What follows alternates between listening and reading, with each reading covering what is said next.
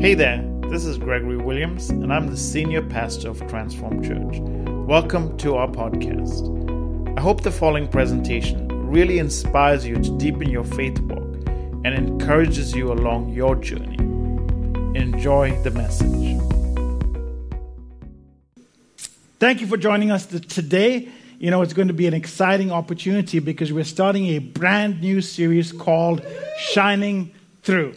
So, whether you're here in person or whether you're watching online, welcome. We're so glad to have you with us. So, as you were here on Vision Sunday, we started talking about this amazing entity called the church, right? You guys with me? Yes. yes? That's where we started. We talked about the church. And so we pose this very big question. We hope to kind of dig out, to dissect, to peel back. It's like an onion, peel back the layers. You know, if you watch Shrek, uh, peel back the layers of what the church actually is. And I think it's going to be a great great series because it actually gives us great insight, knowledge, and information about who we are and who the church is and what the church is. And it's going to be amazing. Now, for, for the most, most of us, and I'm thinking I'm just going to be honest with you, for most of us, we are very church illiterate, right? And what that means is that we have a very rudimentary knowledge of the history, the conception, the growth, and maturation of the church. I think we have, you know, some cursory facts here and there, but we don't have the entirety of it. You know, we don't have the real details of how the church grew, how the church matured, how did it actually become a global entity. Do you have the details? Most of us probably don't. You know, we're part of this global entity. We're part of this massive movement around the world, and for most of us, we don't even know how that happened. Because remember, it started in a small little city in a, in a part of the middle part of the world, and in a few hundred years, it had reached all over the world, which is amazing, right? So, let me start by asking a question today for you to think about. Have you ever been to a place where you've had a great experience? Now, maybe this was a restaurant, Maybe it was a hotel, maybe it was a golf course, whatever it is. You went there, you had an amazing experience, you really felt welcomed, you were embraced, you were welcomed, you were actually thought of as a person rather than just a number.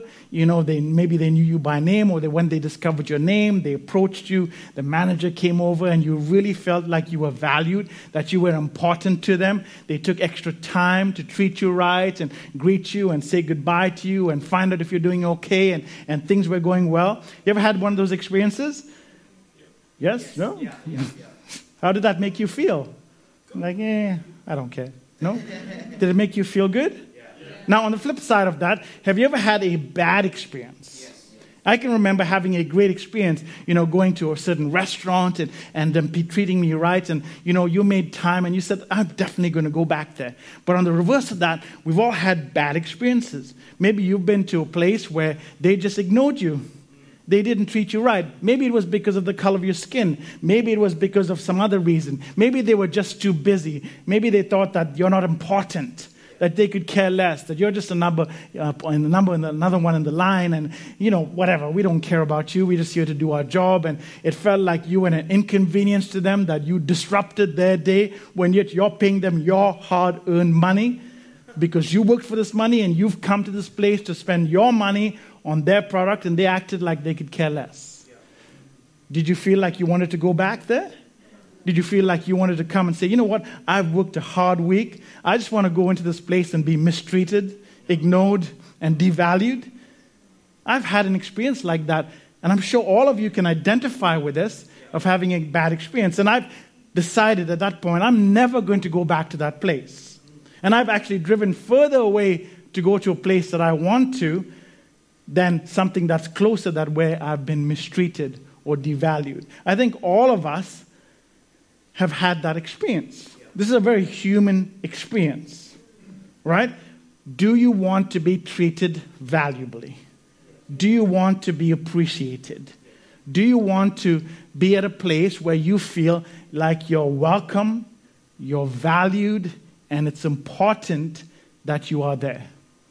Is that something you're interested in? Now, think about this for a second. What if you had the opportunity to make an experience for someone else, if you were on the other end of it, if you could create an environment where other people can come in and feel something important, what would you do to make sure that other people feel like this is a place that whatever if you're serving food if you're selling product whatever it may be that you want to appreciate the people that come in? What would you do? What things would you put in place? Would you be attentive? Would you say, take extra time to get to know someone? Would you appreciate them? Would you thank them? Would you give them a special little gift and say, We appreciate your business. Thank you for being here? What would you do to pass on or let people know that this is an important aspect in your life? If you were the one providing the service, what would you do? What kind of things would you think about? Would you show kindness? Is it great service? Is it value? Is it welcome? Is it loved? Is it appreciated? Well, here's the truth of the matter. Guess what? All of us today can actually define how people experience this entity called the church. It's not just us on the platform. It's not just me on the platform, but it's even you sitting on the seat where you're sitting. All of us get to define what this amazing thing is that's called the church. Because here's the important factor for the most part, all of us are sometimes looking at it like, well, you know, I don't know what they're going to do. I hope they do something. I hope they can take care of it. I hope they do this and I hope they do that. We never think of it as us but it's us. Because here's the truth we're all part of the same entity.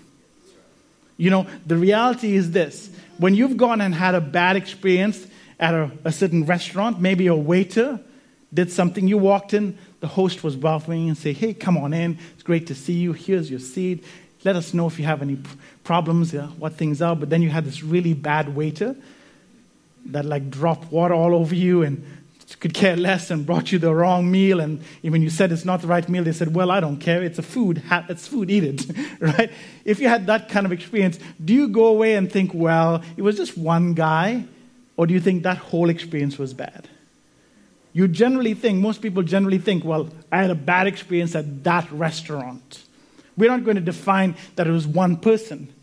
And so, in the same sense this morning, and I want you to get this with me because this is really important. In the same sense, all of us together get to define everyone's experience. It doesn't matter if there's great experience over in the cafe, but at the host team we had a bad experience. That person is going to feel that experience because you define one experience by its whole part. That's how we look at it, you know? And so, when someone comes in, and they might get ignored in one fact and welcomed in another, they're going to define the whole experience in much the same way. It's not very welcoming. The tragedy of our modern gathering is that the average, what the average person thinks about church is a far cry from what actually took place in the era when the church was born. Our modern church is not the same picture that Jesus actually intended. The early church was a glorious, messy movement with a focused message and a global mission. It wasn't some sort of polished entity, it was messy. There are people from different backgrounds and different places that came together, and their commonality, the one, the unifying factor, was their global mission to touch, change, and transform the world. And the simple fact is that the church is the only thing in the world that is unique. And it sets it apart from every other religious movement in the history of the world because the fact is the church was designed and built and governed and given birth to by God. See, all of us understand what the church is. And sometimes we think about church as a building, it, it's a construction, but that's not the church, as we're going to discover. The church is beyond just four walls, the church is beyond just, you know, coming to a place or a destination. The church is the people that are contained in it. That's what is at the heartbeat of God. And sometimes we miss that focus and we miss that point because we're focused on other things. But the church that Jesus started was not about a building, even though we need to gather in one. It was beyond that. What started the church, and this is so important, I want you to get this. What started the church was not Jesus' teaching. You might think that's strange. As amazing as his teaching was, it was not his teaching because there had been great teachers all through the world before Jesus and even after Jesus. It was not his teaching, it was one particular event the resurrection that galvanized the first believers into action. It was the resurrection that those first believers had believed in and seen for their, with their own eyes. And it wasn't about some philosophy. It wasn't about just following some great leader. It was this that they were eyewitnesses to one of the most significant events in the history of the world the resurrection of Jesus. That's what started the church. That's what gave birth to it. It was this that catapulted a bunch of fearful Jewish men and women to launch into a movement that spanned the globe. It was this event. And then the fact is, it's hard for some people to understand how this actually happened. How did this succeed against all odds? How did this movement grow into a global entity and reach. It just started with a few hundred common people. See, the birth, the survival, and the growth of the church is unexplainable and undeniable. The reason is some people find it difficult to understand and sometimes they try to offer natural explanations, you know, uh, how this movement survived. But the reality is that when you examine it, all natural explanations fall extremely short. Because from its inception, it faced obstacles. On the day the church arrived, it faced obstacles. As soon as it started, men tried to stamp it out. Kings, generals, conquerors, emperors, leaders through the world have tried over and over, century after century, to stamp out, to eradicate, to put a light out of the church. And all they've done is succeeded in making it grow bigger. They have not failed to expand the church. And I want all of you to understand that each of you are part of the most significant ongoing move of God that started 2,000 years ago. It's moving, it has moved, and it's moving now, and you are part of it. The church is not some disconnected series of events that happened here and happened there, and somehow it popped up here and popped up there. No, all of us today are inexplicably connected to this movement. When you read about Paul, when you read about Peter, when you read about Timothy, they're part of the same movement that you and I are.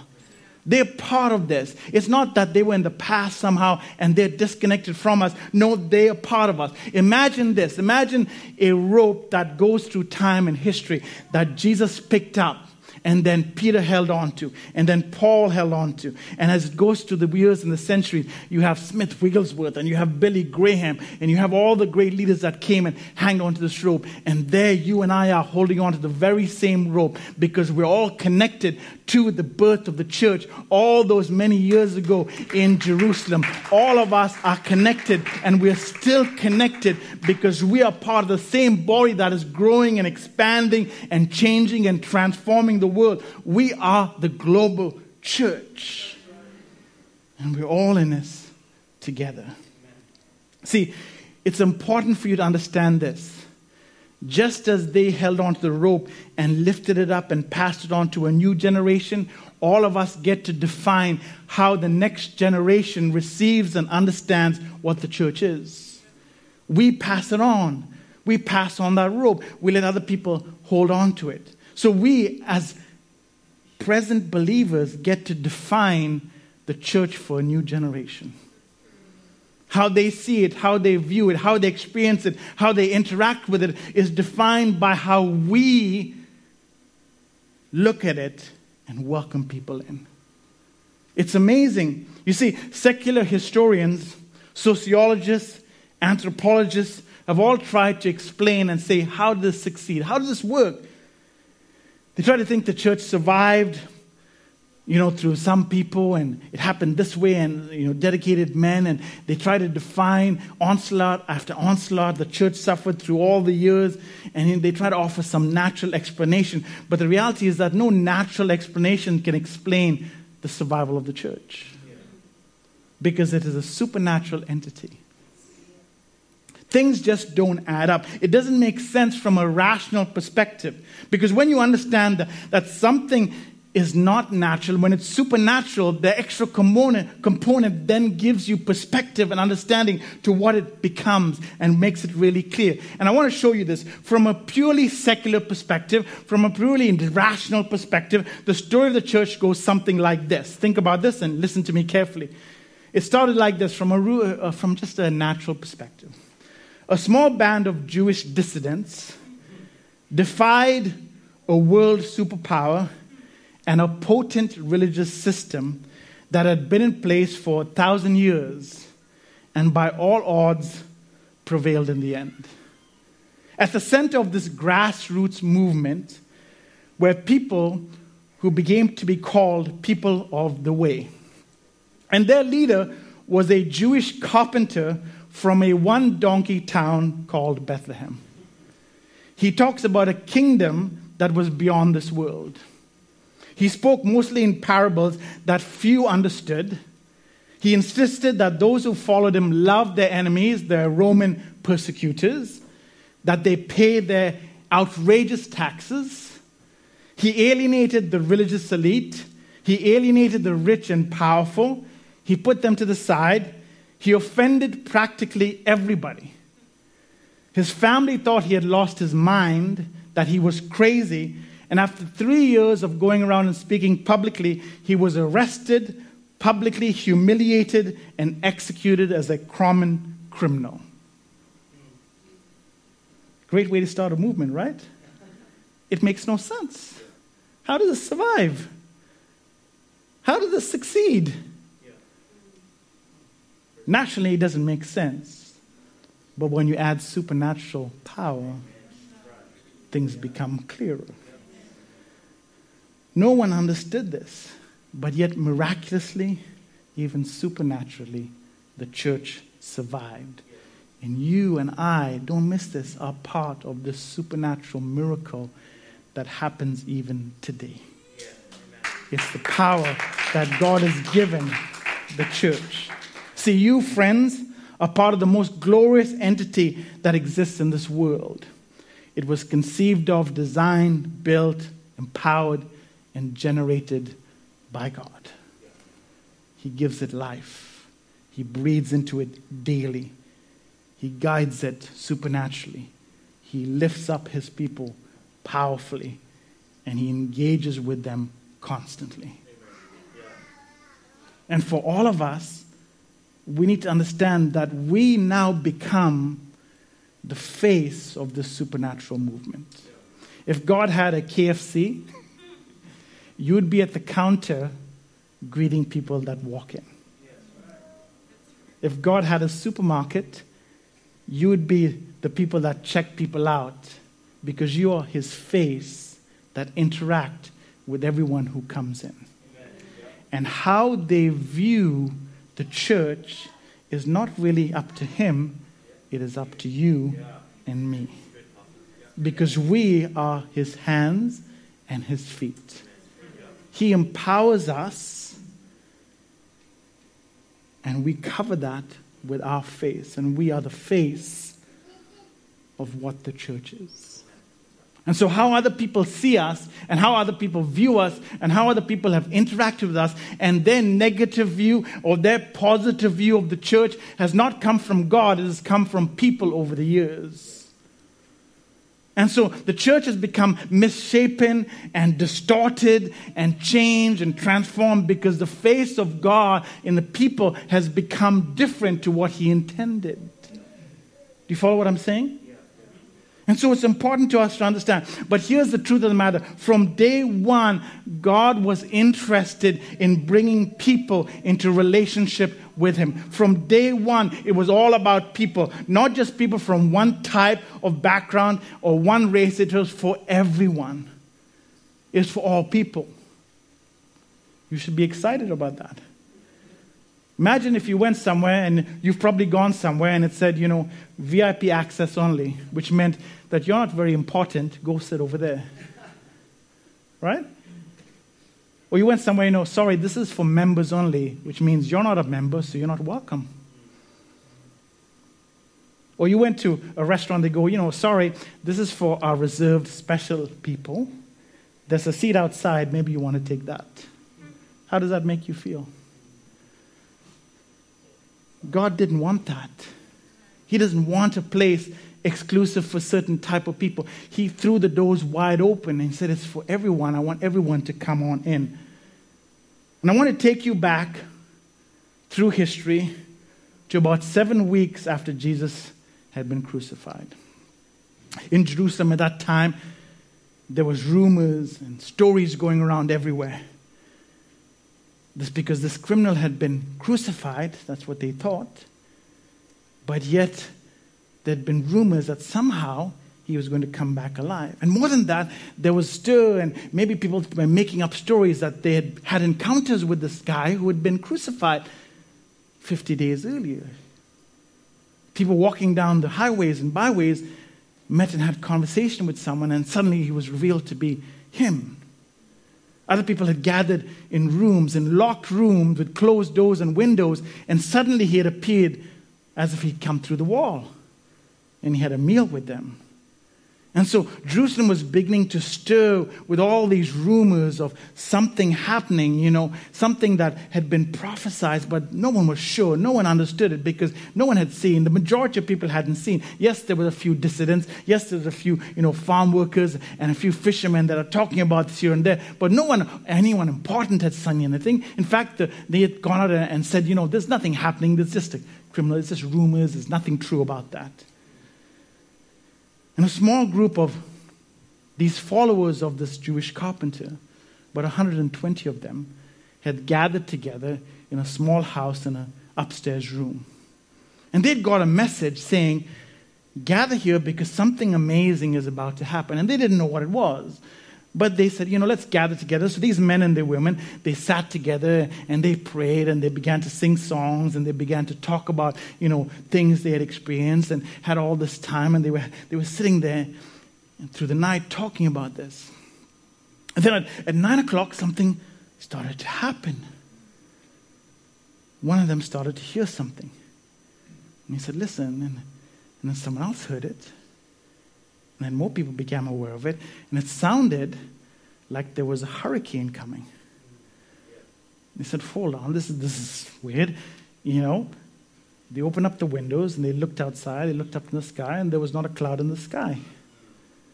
The wind wasn't blowing, but they kept hearing the sound, and it was getting louder and louder and louder the sound of a hurricane coming. And their ears would have been telling them something their eyes were not seeing. And it would have been confusing at first, and maybe they began to panic because I'm like, why are we hearing this sound? And it sounds like we're going to be blown away. And remember, they were in upper room, it was exposed a little bit more than downstairs. And so they slammed the windows shut and they're like, well, I don't know what we're going to do. Are we going to leave? Are we going to stay? Some of them started praying, some of them were panicking. And then in the room, something exploded. It was like fire filled the room, and the sound of this hurricane was deafening. And now it's like fire in the room. And then they started speaking. And they started speaking in things that other people in a language that they did not know. Different languages. And I want to show you what happened they started speaking in languages that they had not been taught. they had not known. They were common folk. They were carpenters, they were fishermen, they were tax collectors, they weren't educated, they weren't some sort of educated people to know and be learned. They probably not traveled outside of Israel. But what's coming out of them was something that they had not known. And so they went outside the room because, you know, after the wind died, there was still nothing outside. It was still bright skies. They went outside and they started talking and giving God praise. They were praising God. And then Jewish people around said, These people must be drunk. It's nine o'clock in the morning, but they must be drunk because they've been drinking all night because we don't even understand what they're saying. There's gibberish. But here's the important fact at that time, it was a time of the Passover. And all Jewish people were celebrating God's deliverance as a people that He had moved them out of this land of persecution from Egypt thousands of hundreds and thousands of years, not thousands, hundreds of thousands, but hundreds of years ago. And so they were celebrating this. And so the celebration involved people who believed in God came from various people all across the world. They'd all gathered in Jerusalem.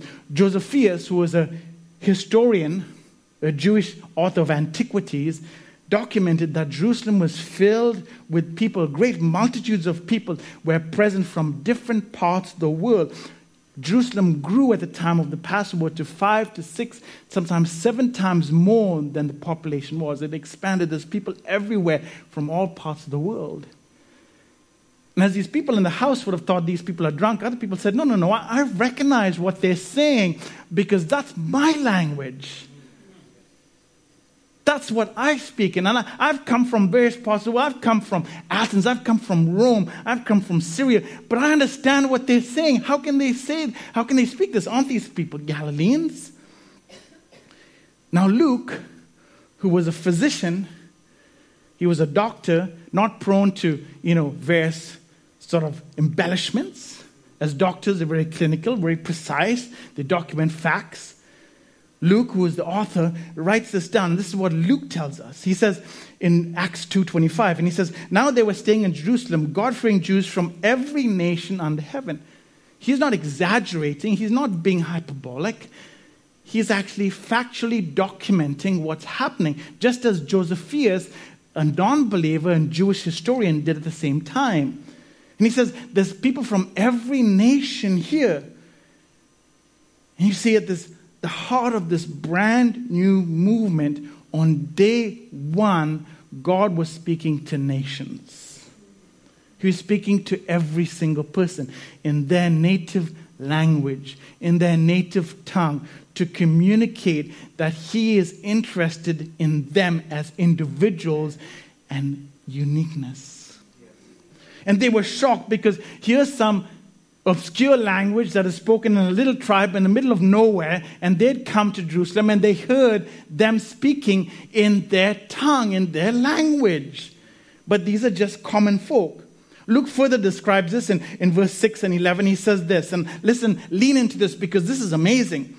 When they heard the sound, speaking about the people that had gathered in the upper room, a crowd came together in bewilderment because each one heard their own language being spoken. Utterly amazed, they asked, Aren't all these who speaking Galileans? How did they know our language? Like, aren't they just from Galilee? And how is that each of us hears them in our native language? Now, Luke goes further than that because he documents some of the places they came from. He says this Parthians, Medes, Elamites, residents of Mesopotamia, which means the broad region, different languages and ethnic diversity, Judea, Cappadocia, Pontus, Asia, which again is a broad spake of different people and different languages, Phrygia, Pamelia, I can't even say some of the names, Egypt and parts of Libya near Cyrene, visitors from Rome, both Jews and converts to Jerusalem, Cretans and Arabs. We hear them declaring the wonders of God in our own tongue. How is this possible?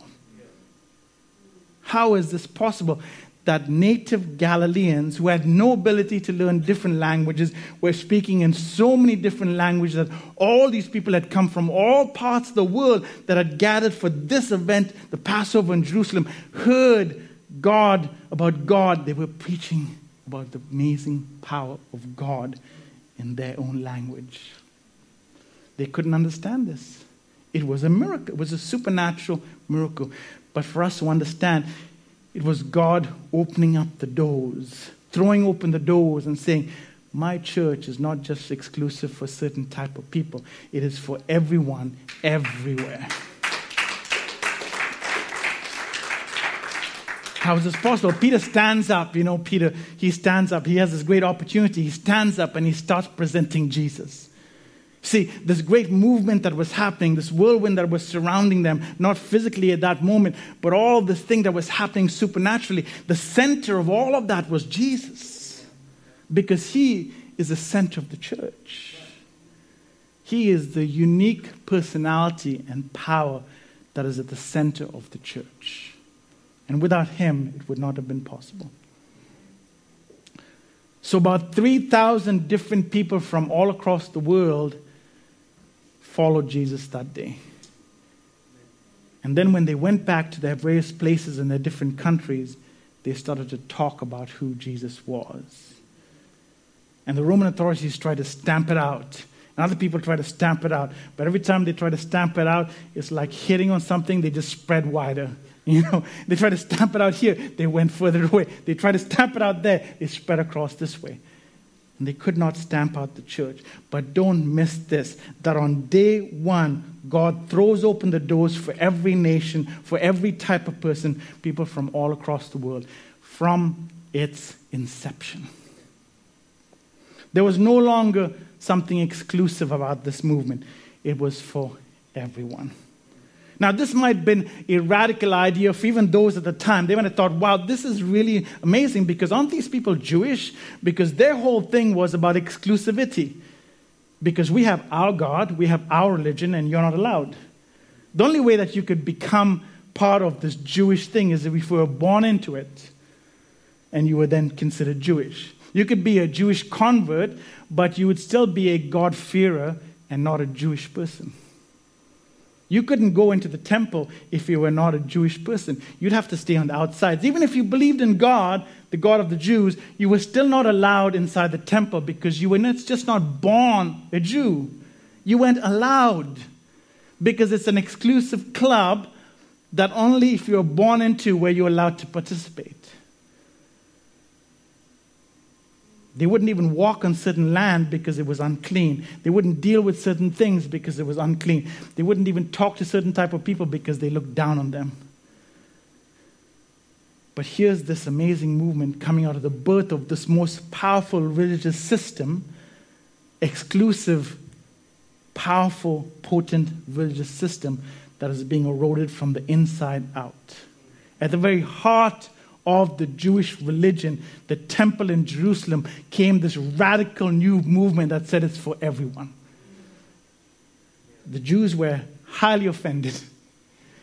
When Paul tried to somewhere, they later began to convert it, they got so mad at him they wanted to kill him because he had defected to the other side. The reality is that it wasn't a new concept.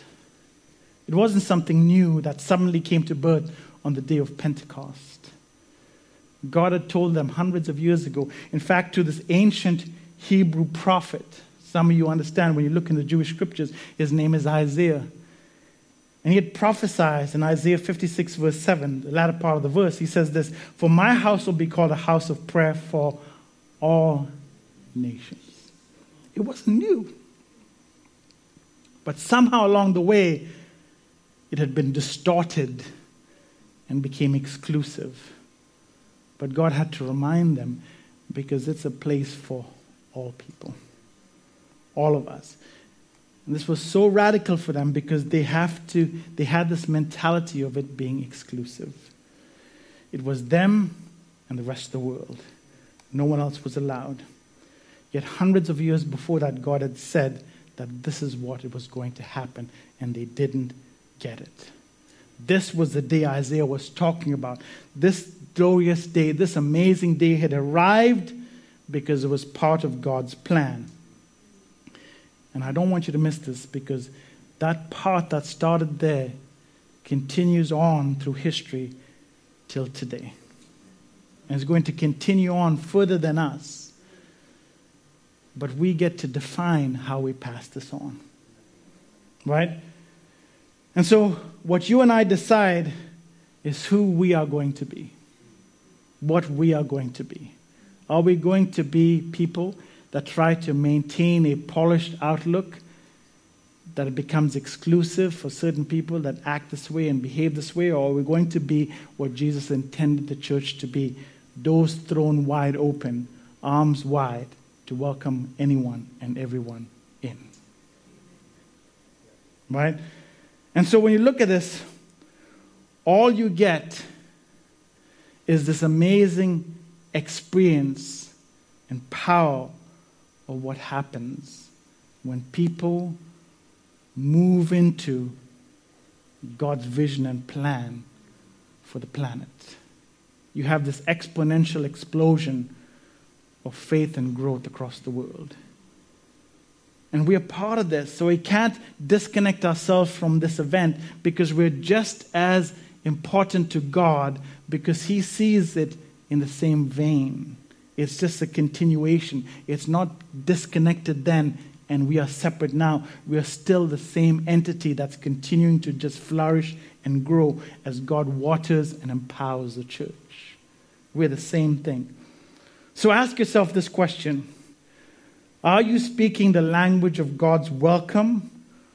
Or are you like those religious people looking down on people based on what they are, where they came from, what they had in their past?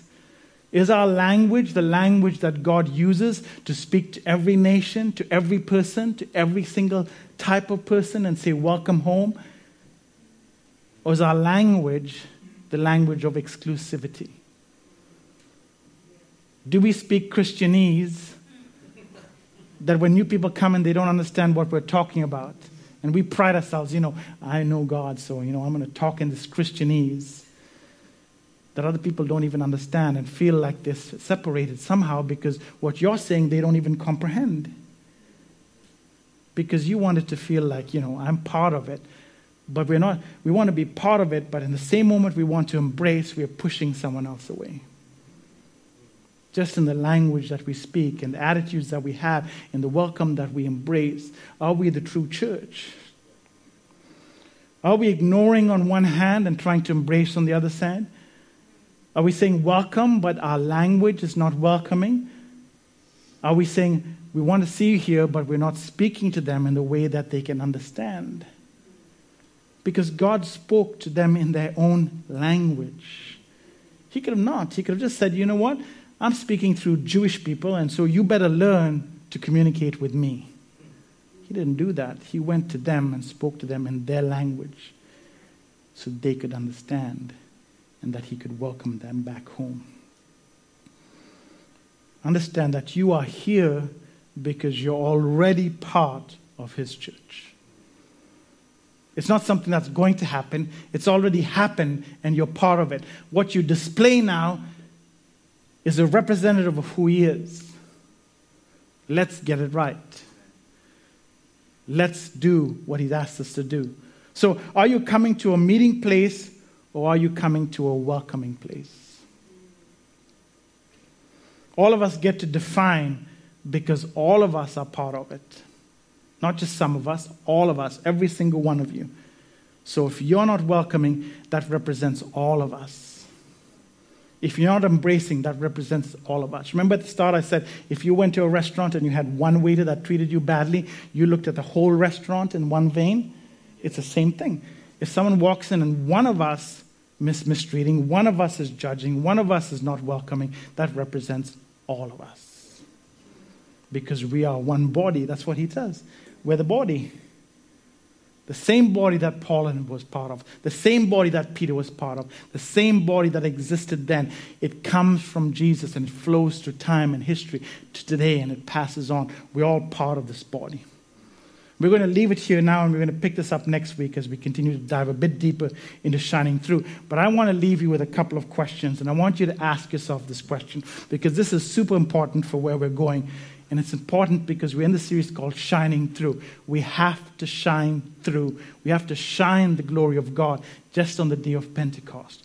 We have to give God praise and talk about who He is but we also have to welcome everyone else in.